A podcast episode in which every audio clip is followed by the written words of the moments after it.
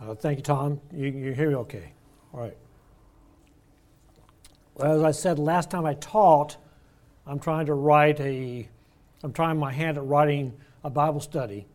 And this Bible study is uh, on prologues in the Bible. And as you may recall, prologues in literature are used to establish context so you can understand the rest of the writing. Well, there are prologues in Scripture, and they have to help us to understand our context in God's plan in His revelation. And so the prologue that I am talking about this time is the one from John 1 1 through 18.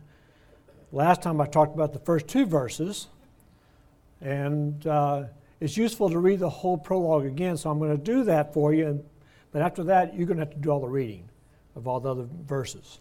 So, in the beginning was the Word, and the Word was with God, and the Word was God. He was with God in the beginning.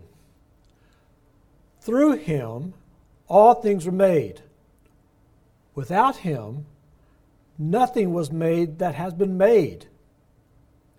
In him was life, and the life was the light of men. The light shines in the darkness, but the darkness has not understood it. There came a man who was sent from God. His name was John. He came as a witness to testify concerning the light, so that through him all men might believe. He himself was not the light, that is John.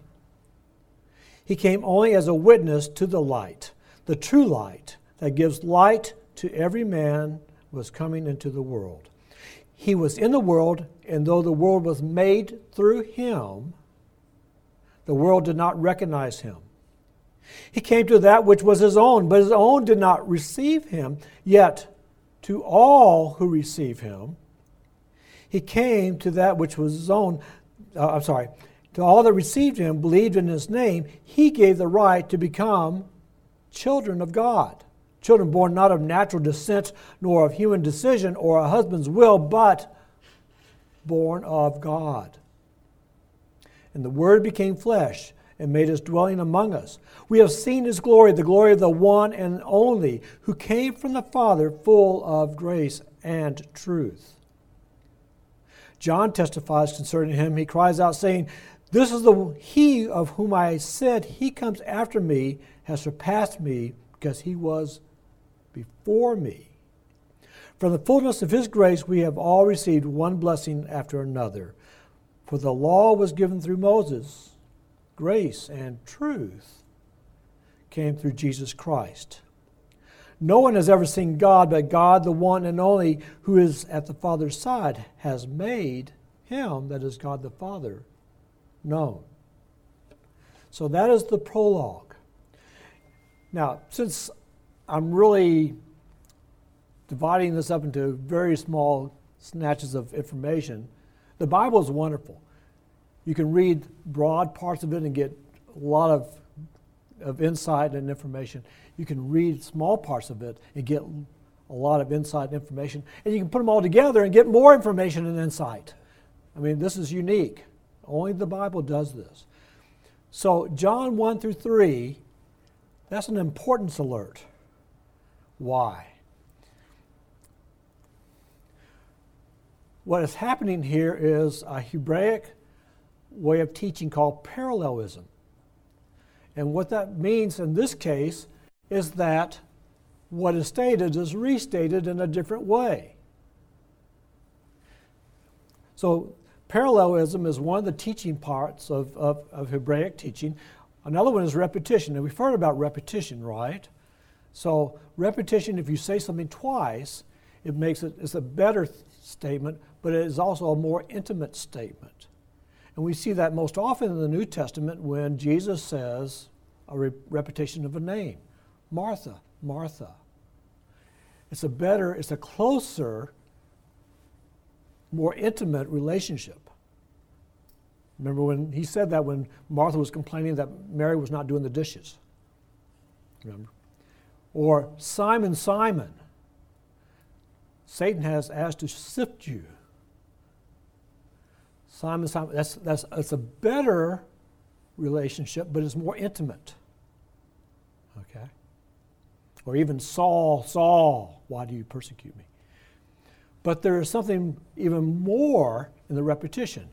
It's when you say it three times. And we have a wonderful hymn that is based upon Revelation.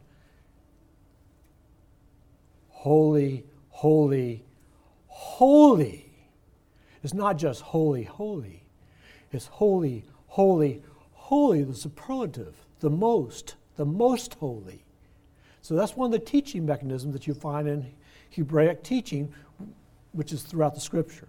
In fact, I thought it would be fun since I had a little time. I didn't know that Becky was going to talk, because I, am going to do this anyway. But I'd like you to show that, see that this is this teaching is also in the Old and New Testament. So I would like people to read for me Proverbs, Psalms, and 2 Timothy, just for the fun of seeing the, the parallelism that is, that is one of the methods. Now, uh, as y'all look up, I get people to look this up. I need a, pro- a proverbial person and a psalmist. Okay, you're a proverbial person. But there, there are at least seven different ways in which parallelisms will work in teaching in the, in the scriptures. It might be a mere repetition, or it might be uh, an augmentation, or it might be a contrast by saying one thing in the positive and saying it the same way in a negative, like two sides of the coin. So the, there are different ways in which parallelism works. It's not monolithic. It's actually an interesting thing because it can show up in different ways. Let's look at uh, Proverbs 10, 1 through 5. A wise son brings joy to his father, but a foolish son grief to his mother. Ill-gotten treasures are of no value, but righteousness delivers from death. The Lord does not let, let righteousness go hungry, but he thwarts the craving of the wicked. Lazy hands make a poor man, but diligent hands bring wealth. He who gathers crops in summer is a wise son, but he who sleeps during harvest is a disgraceful son. So you see, the parallelism is one of contrast. Okay, wise son, foolish son, wicked, righteous. And it tells you how to recognize that, but it gives you the contrast. The parallelism teaches the lesson through the contrast. Psalms. Is someone a psalmist?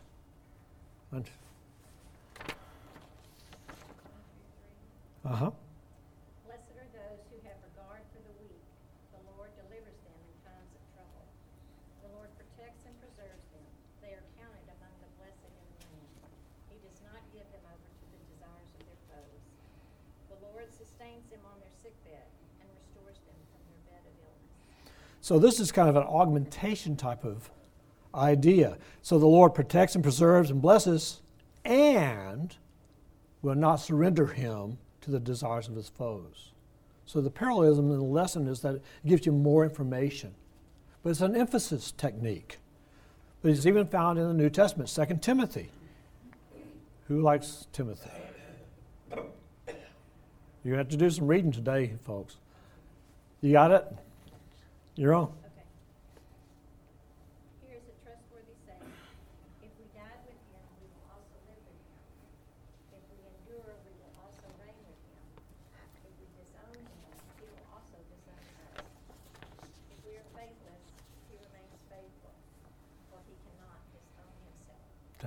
So you see, this is both the, the, both sides of the coin type of thing. You see both sides. One kind of said in a positive way, one said in a negative way.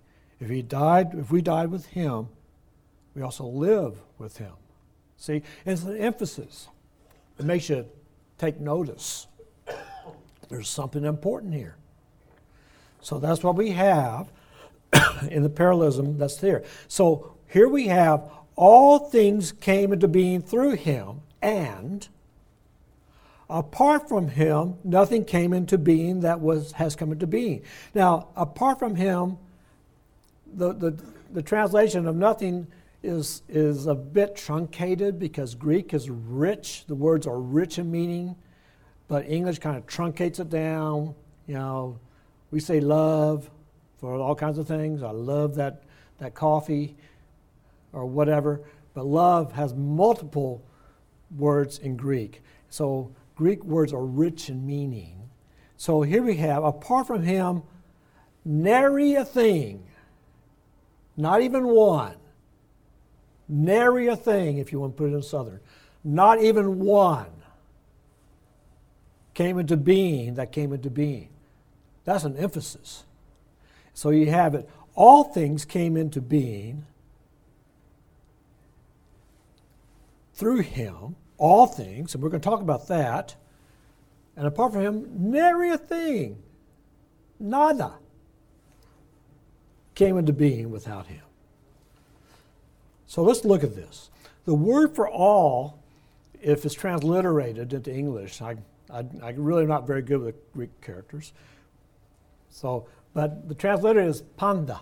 Uh, the, apparently, the TA, because of da in this context of this word. But panda is the word for all things. So now, when we talk about this, all things are translated. Panda is translated, all things came into being through him, and apart from him, nothing came into being that has come into being. So, what is panda? Panda is a plural word. Plural. It's not all, it's you all. Okay, you all. Not just y'all, but you all. All things, everything. The whole, but the word is not just a number of, it's not just people in number. It's the whole, it's the completeness. When it says all things, it means that everything is completed and finished as to being whole. You weren't created partly. You're not, you, you, the sanctification is a work in progress, but the creation of the world was all things were completed. That's why he rested. God rested on the seventh day. Right? Excuse me, that was loud. So let's look all things. Oh, the other thing is that in Greek, they have conjugation of verbs, but they also have a conjugation of nouns. Okay, so the nouns are spelling is changed based upon the function of the noun in the sentence because this is the way which Greek works, the order of the words in the sentence don't necessarily have to follow the same thing they do in English subject, verb, predicate. In fact, you can use the order of words in Greek for emphasis. So when you see the word, this verse, it's all things. It's emphasized because that's the first word in the sentence. That's important. All things, everything was created complete by God at the time of creation. Now, we have work to do on our, don't we? We have to be sanctified. I don't understand how that works. Only God knows how He works. But we were made complete. We weren't made unfinished as far as being a person that God has created, as being a world that God created. Sin has come in and caused destruction, but when God made us, it was good. when He made man, it was very good. Good, good. So, we need to use Scripture to understand Scripture. That's, that's how I like to teach anyway. I'm, I'm too old to change how I teach now. I need a psalmist to read this. You got it. I'm, I'm reading from the uh, Samsung Android version. Will that be okay? Whatever you wish to read. It lights up, it's easy to see. By the word of the Lord were the heavens made, and all the hosts of them. By the breath of his mouth, he gathered the waters of the sea together. Heap, he layeth up the depths in storehouses. Let all the earth fear the Lord. Let all the inhabitants of the world stand in awe of him. For he spake, and it was done. He commanded, and it stood fast. The Lord bringeth the counsel of the heathen to naught. He maketh the devices of the people of none effect. The counsel of the Lord standeth forever. The thoughts of his heart to all generations. Thank you. So, you know, I'm, I'm going to ask for a little bit of feedback for me. I'm, we're going to ask some questions here. This, this is not going to be a graded quiz, but, you know, what does this psalm really teach about creation? So you got to listen to the stuff. So the first time I, I surprised you with the question, but okay. So what does it really teach about creation? Well, the heavens were made by His word, and the starry hosts were made by His breath. Have we heard this type of thing before? This is Psalms, but John says, in the beginning was the and so the heaven was made by the word, and everything was made through the word. The starry hosts were made by his breath. How can you speak? You have to breathe out, right? So the psalm also gives us insight into this. The creation, this is emphasized, this is witnessed in the scriptures. How does the psalm, this psalm describe the completeness of God's creativity? Now remember that Hebrew was a pictorial language. Okay, it describes things. We, we, we say, well, um, that person is an intelligent leader. But Hebrew might say that person was a good shepherd. See the picture. That's the example type of thing. So, what is this saying? Next, next verse, y'all, next reading, you'll have to answer some questions. He gathers the waters into the jars and deep into the storehouses. Now, when do you put the water into the jars? When you're finished, right? It's complete. When do you fill up the storehouses? When you have harvest. You got the harvest going, you put it in the storehouse. This is a picture of completeness. So even the psalm tells us that when God created, he, he created completeness, fullness. Okay? He spoke and commanded the creation to be firm, to stand and be firm. Okay? It was no longer a jelly. It's not the gelatin that you first put into the refrigerator. It's jello already. Uh, I don't know if that's a good analogy or not, but okay. We get it. Good. My wife gets it, then it's fine. Okay. And one last question on this. How does this psalm affirm that God is the headwater? Now remember, in the beginning is the same term that in John's John 1 in the beginning is the same term that the people who wrote the Septuagint, the translation of Hebrew into Greek, used for Genesis. And the Greek word for in the beginning also can mean the headwater and source of the river. So it's not just one and done. That's how we think of things. One and done. You know, that's what happens when the Spurs lose. One and done. You know. No. In the beginning, at the beginning, and the headwater of everything else that happens afterwards, which creates a vision of flowing out from the source, from the headwater, right? In the beginning in Greek, it's a, it can be a headwater, and it's flowing out throughout time, throughout all of creation. God was not just finished one and done and said, Good luck. Hope to see you on the other side. But he continues to have the headwater flow out in your life and my life. God is not one and done with you or with me. The plans of the Lord, it says in the psalm, stand how long? forever. And the purpose is through all generations. Two things. The plans of the Lord, they're there, and they won't fail. But something else. He has purpose. Did you catch that? He has purposes for all generations. He has purposes for every single life. Here, under the bridge, in Washington, D.C., in India. He has a purpose for every single life. Now, that has a lot of ramifications that we don't have time to talk about. Otherwise, Becky will have no time to talk to us.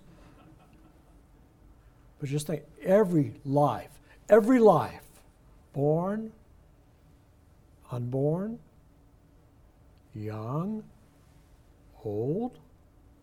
Every life has purpose in God's plan.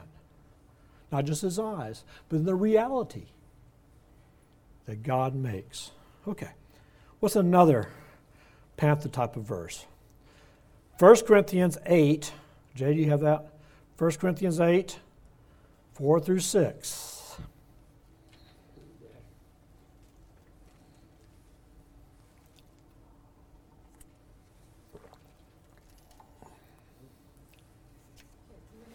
I'll read. You got it? It's a little bigger, a little easier to see. not as good. Remember, there will be questions. So then, okay, so then, ab- about eating food sacrificed to idols. We know that an idol is nothing at all in the world and that there is no God but one. For even if there is a so-called gods, wh- wherever heaven or on earth is indeed, there are, turn the page. There are many other gods and many lords. Yet for us, there is but one God, the Father, the Father from whom all things came, and for whom all we live. And there is but one Yes. Lord, Jesus Christ, through, through whom things came and through and through whom we live. Thank you. Glad. Thank you for letting me read it. So, what is the difference between the creativity of idols and the creativity of God, the Father, and the Son? We, we have that here. There's this hunk of tin and gold, some are gold and silver and bronze and brass and stone and wood and with a clay foot. They're Ex- They're impotent. They're nothing. They're nothing. They're nothing. just, they don't. Idols are nothing, and nothing begets nothing. Nothing ever could. Okay, sound of music springs up. But out of the Father, God created all out of the Father and through the working of the Son. Okay? But nothing begets nothing. You know, it's like the old joke where, uh, you know, someone said, "Well, God, I, I can do what you can do. Uh, let's have a contest, and I, so we can create things." And so God created things out of nothing. And so the guy said, "Well, give me something to, to use to create with." He said, "No, you got to start with nothing." God created ex nihilo out of nothing came something. Idols can't do that. Okay. Reflecting on John's prologue that we've been talking about, what is implied by Paul in writing one God the Father from and one Lord Jesus Christ through? What's implied by this?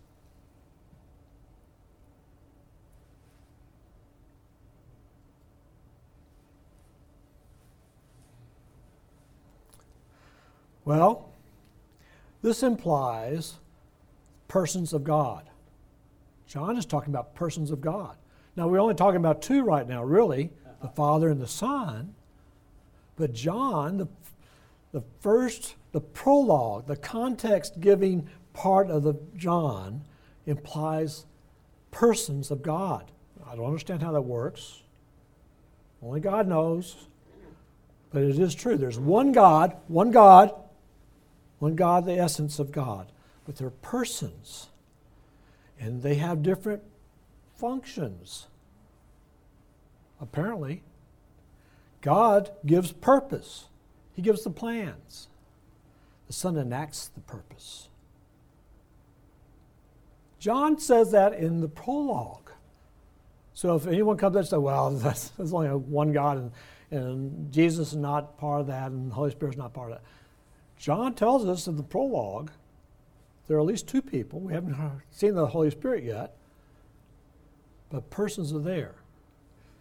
Incidentally, if you say God is love, you've also implied persons.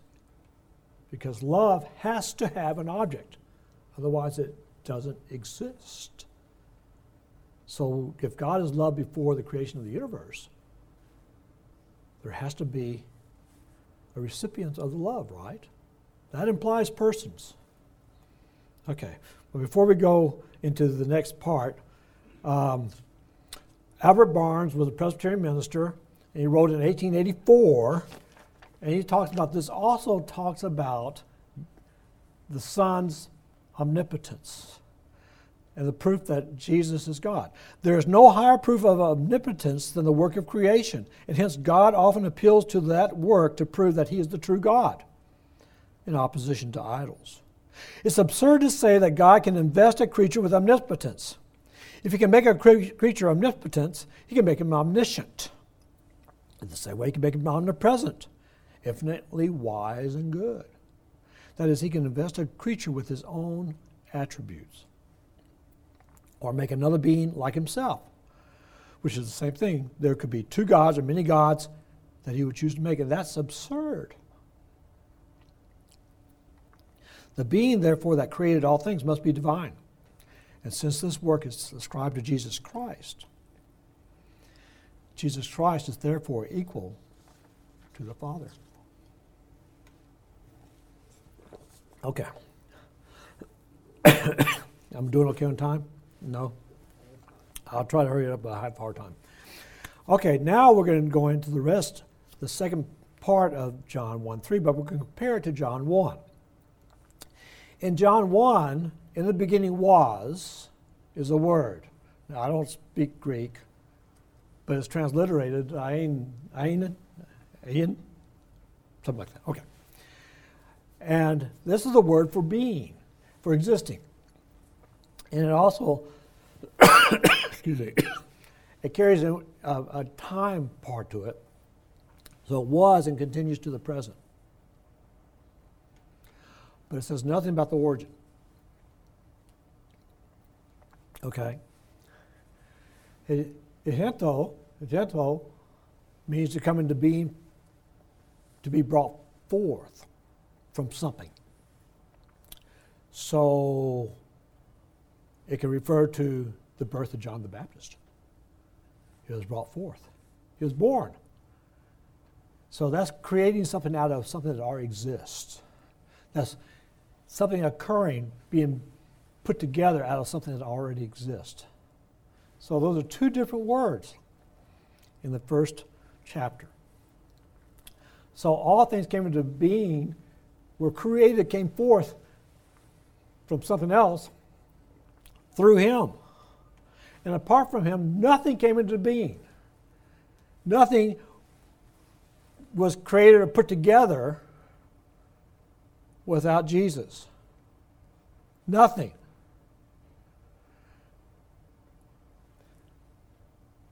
Nothing. Not, e- not even the chairs. Jesus has something to do with that. And that we'll, we'll learn more about that in the, as we continue to study the prologue in the context. But think about what this really says. Nothing in our world comes forth without the Word, the creativity of the Word. We'll learn about that, about holding things together. But let's look at this again. Let's look at this coming forth, being created. Colossians 1 15 through 20. We only have two. Sure. You got it. You, This is speaking of the supremacy of Christ. He is the image of the invisible God, the firstborn over all creation. For by him all things were created, things in heaven and on earth, visible and invisible, whether thrones or powers or rulers or authorities, all things were created by him and for him. He is before all things, and in him all things hold together. And he is the head of the body, the church. He is the beginning and the firstborn from the dead, so that in everything he might have supremacy. For God was pleased to have all his fullness dwell in him, and through him to reconcile to himself all things, whether things on earth or things in heaven, by making peace through his blood shed on the cross. okay, ready for the questions? Here they come. The firstborn holds authority. What is meant that Jesus is the firstborn over creation and is the creator of all things?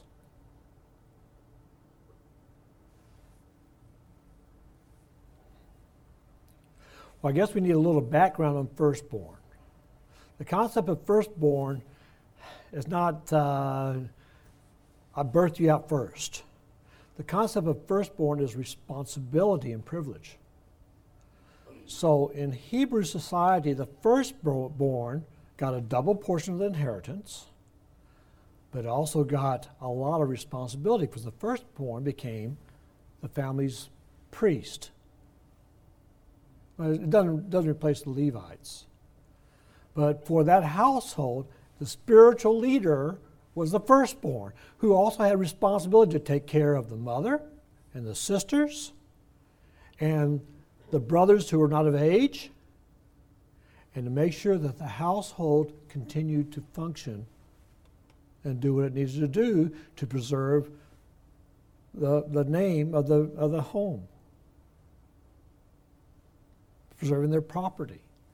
It's responsibilities. As Tim Keller said, the firstborn son had responsibility to go find the so called prodigal son and bring him back to preserve the family. As part as responsibility as privilege. That's the firstborn. It means the preeminent one. It's the highest authority in the household, in the home, in the family. So the firstborn holds highest authority. Jesus is firstborn over creation because he holds the highest authority, right? And he's responsible for taking care of us, for redeeming us. Okay? This rank, responsibility, heir, management responsibility. He's responsible to manage us to manage the world. That means that he can't be abstracted. He can't be removed from it and say, okay, there you go, you guys got your mess, you live in it. No, he has responsibility. And in our terms, we say sacred responsibility, but everything is sacred with Jesus. He has responsibility to manage the world, to make good the mess that we make of it. Is it relative at all that when Jesus asked Peter three times, Do you love me? Peter, do you love me? Peter, do you love me? Is that relative at all to what he was putting in Peter? Yes, it is. Although that is a wonderful study because the word love there in English is not one word in Greek. So Jesus says, Do you agape me? I filio you. And the third time, so, well, do you filio me? Lord, you know everything. it's, a, it's a wonderful study. But yes, it has to, that's a relationship. So you can't manage the world without having a relationship with the world. And so that does apply to the relationship. You know, yes. What does egento? Egento means to bring forth to make out of something to give birth to. As you ladies know, you don't give birth to things ex nihilo, you know. That's something that's growing in you and then it comes out. There it is. Well, not quite that easy, I know. I am a retired physician, so I do understand that. Some, not, not personally. Not personally. Okay.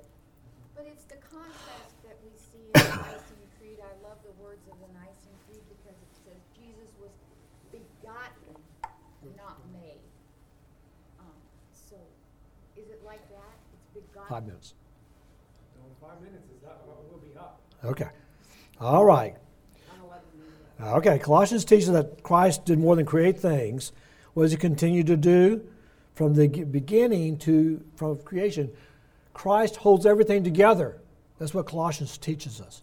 He holds us together. He manages us, he holds us together. So I got to hurry through these things. And for what purpose does he do, do this? He does it for His glory, for His Father's glory, for His Father's pleasure. We are love gifts from God the Father to God the Son for His pleasure. And He's also to reconcile us to God through making peace with us. Where? On a cross. Okay. So we had Hebrews here. I'll let you read Hebrews on your own. But it's a wonderful, you know, I've been asked what's my favorite verse. I like them all. I don't have a favorite verse. I like them all. I like what I'm studying. Um, personal context. Prologues are to give you a context for reading the scripture, living your lives, understanding and growing closer in your relationship to God.